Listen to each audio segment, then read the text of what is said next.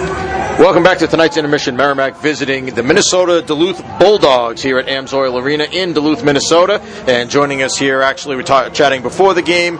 It is Bruce Ciskie. He's the voice of the Bulldogs on KDAL radio here in Duluth. How long have you been doing the games for UMD, Bruce?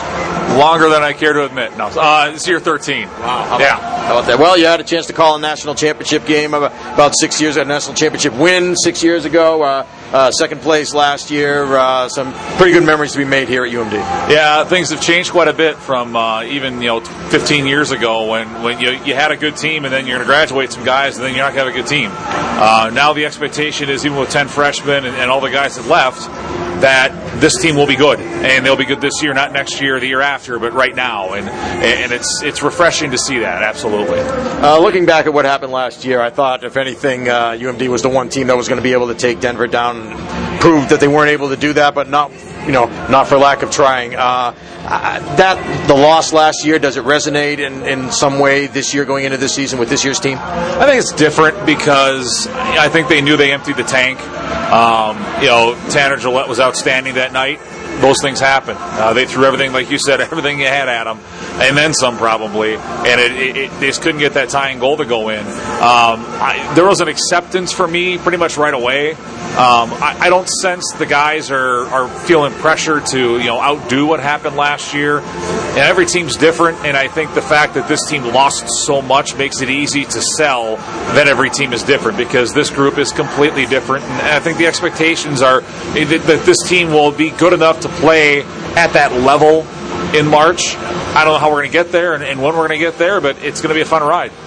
Uh, well, tell us what it's like out here in Duluth, what the support's like for the program. How big is the team around here? It's uh, there are some similarities between the two schools in that Merrimack's a Division two school as well, with just Division one men's and women's hockey as their their primary sports. What's it like out here? Well, support's outstanding. Uh, you're not going to see a full building, I don't think, this weekend. It, it's too nice out. I mean, the reality is not unless unless this team's playing the Gophers or North Dakota, the building's not full in October, and it is what it is. And, and there's a lot of even season ticket holders that you know, I'm going to take advantage of, of, this nice weather, especially today. It's 75 degrees outside, and it's hard to it's hard to yell at somebody who doesn't want to go to a hockey game when it's 75 degrees outside. Uh, but no, they, they, the community has rallied around this team, and, and, they've rallied around this building, which is about roughly 1,500 seats bigger than the one that Merrimack played in the last time they were in Duluth in 2000. So uh, it won't be full tonight. I'm guessing it won't be full tomorrow night, but you'll hear uh, you'll hear support, and, and hopefully with homecoming we'll get some alums in here, and, and it'll be a little bigger crowd than we normally get in October.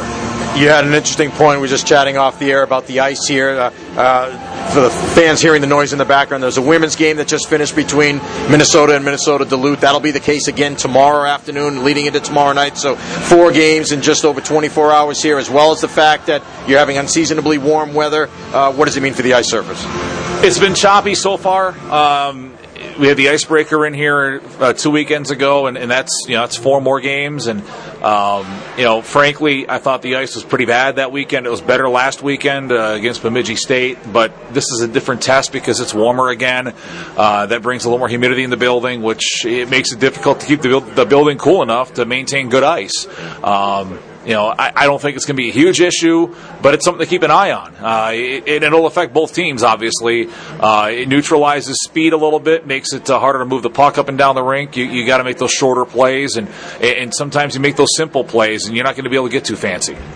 Uh, and as well, both these two teams are looking to replace underclassmen goaltenders who left early, turned pro. Uh, Hunter Miska for Minnesota Duluth took them all the way to the national championship game, as we said. Uh, how have things been going, been going on that front this year? It was shaky till Saturday. Uh, they came into Saturday with a 782 team save percentage in three games, and I don't think I have to tell you, that ain't very good. Um, and, and, Scott Sandelin challenges goaltenders. Uh, you have to be better than this. And, and you know, the, the problem wasn't so much, you know, number of goals, it was the timing uh, of goals, and a lot of there were a lot of points in games where you know you need a save and you're not getting it, and it's frustrating for a coach to watch that. But Nick Deery was outstanding on Saturday. He will start here tonight.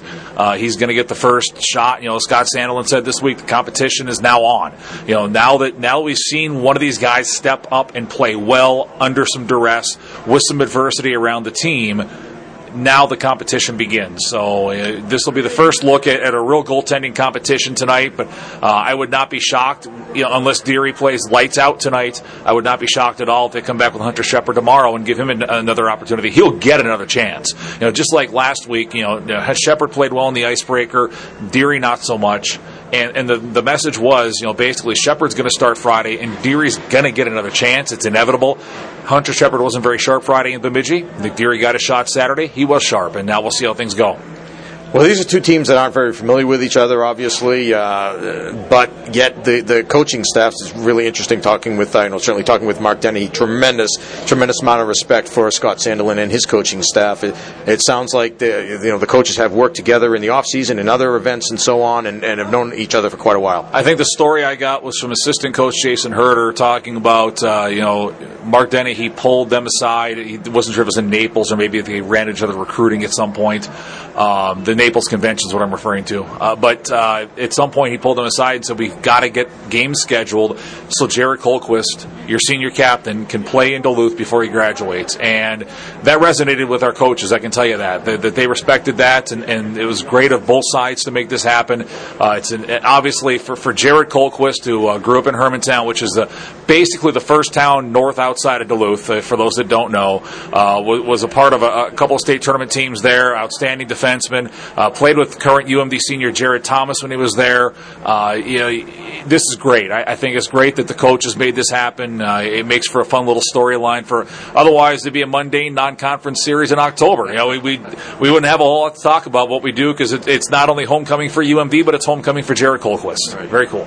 Yeah, and uh, and next week you guys are going to head out our way, uh, so to speak, to Maine, University of Maine, up to Orono. So uh, four straight Hockey East games here for UMD. Yeah, and and, you know teams that uh, I, I, think I haven't seen Maine in a lot of years, so I'm interested to see stylistically how it matches up. But I, I know that watching your team, puck possession was, was certainly been a key these first few games, and and I, and I, I, I sense I sense skill. I like, which I like to see, and it's a matter of putting the puck in the net, which actually reminds me a lot of UMD, just a little younger, but still they've got skill. They like to possess the puck, and they've struggled so far to put the puck in the net. Yeah, I was going to say one of the things, uh, the, the, track record, I guess, the Scott Sandelin teams have been you know, the combination of skill. Obviously, a couple of Hobey Baker winners here. Jack Connolly was terrific a few years ago, but also just a team that is relentless, works so hard that you don't have a chance if they outbeat if they outwork you. Yeah, and, it, and it's I, I, I sense the same thing with Merrimack, which you know to me it, it makes for a fun matchup. It, teams are going to want to get the, they want the puck. Uh, and I'm not taking shots at anybody else, but I think that you know there are certain teams that it's not you know who you match up well with. It's who do you match up with to create watchable hockey, fun hockey? And I think this is where uh, that's where I think this will be fun this weekend. All right, should be good, Bruce. Thanks a lot. We appreciate yeah. your time. KDAL Radio is the voice of the Bulldogs, one of the best in college hockey. Thanks again, Bruce. You got it. Anytime. All right, that's Bruce Ciskie, voice of UMD Bulldog Hockey. We'll be back with more right after this on tonight's intermission report. This is Warrior Hockey.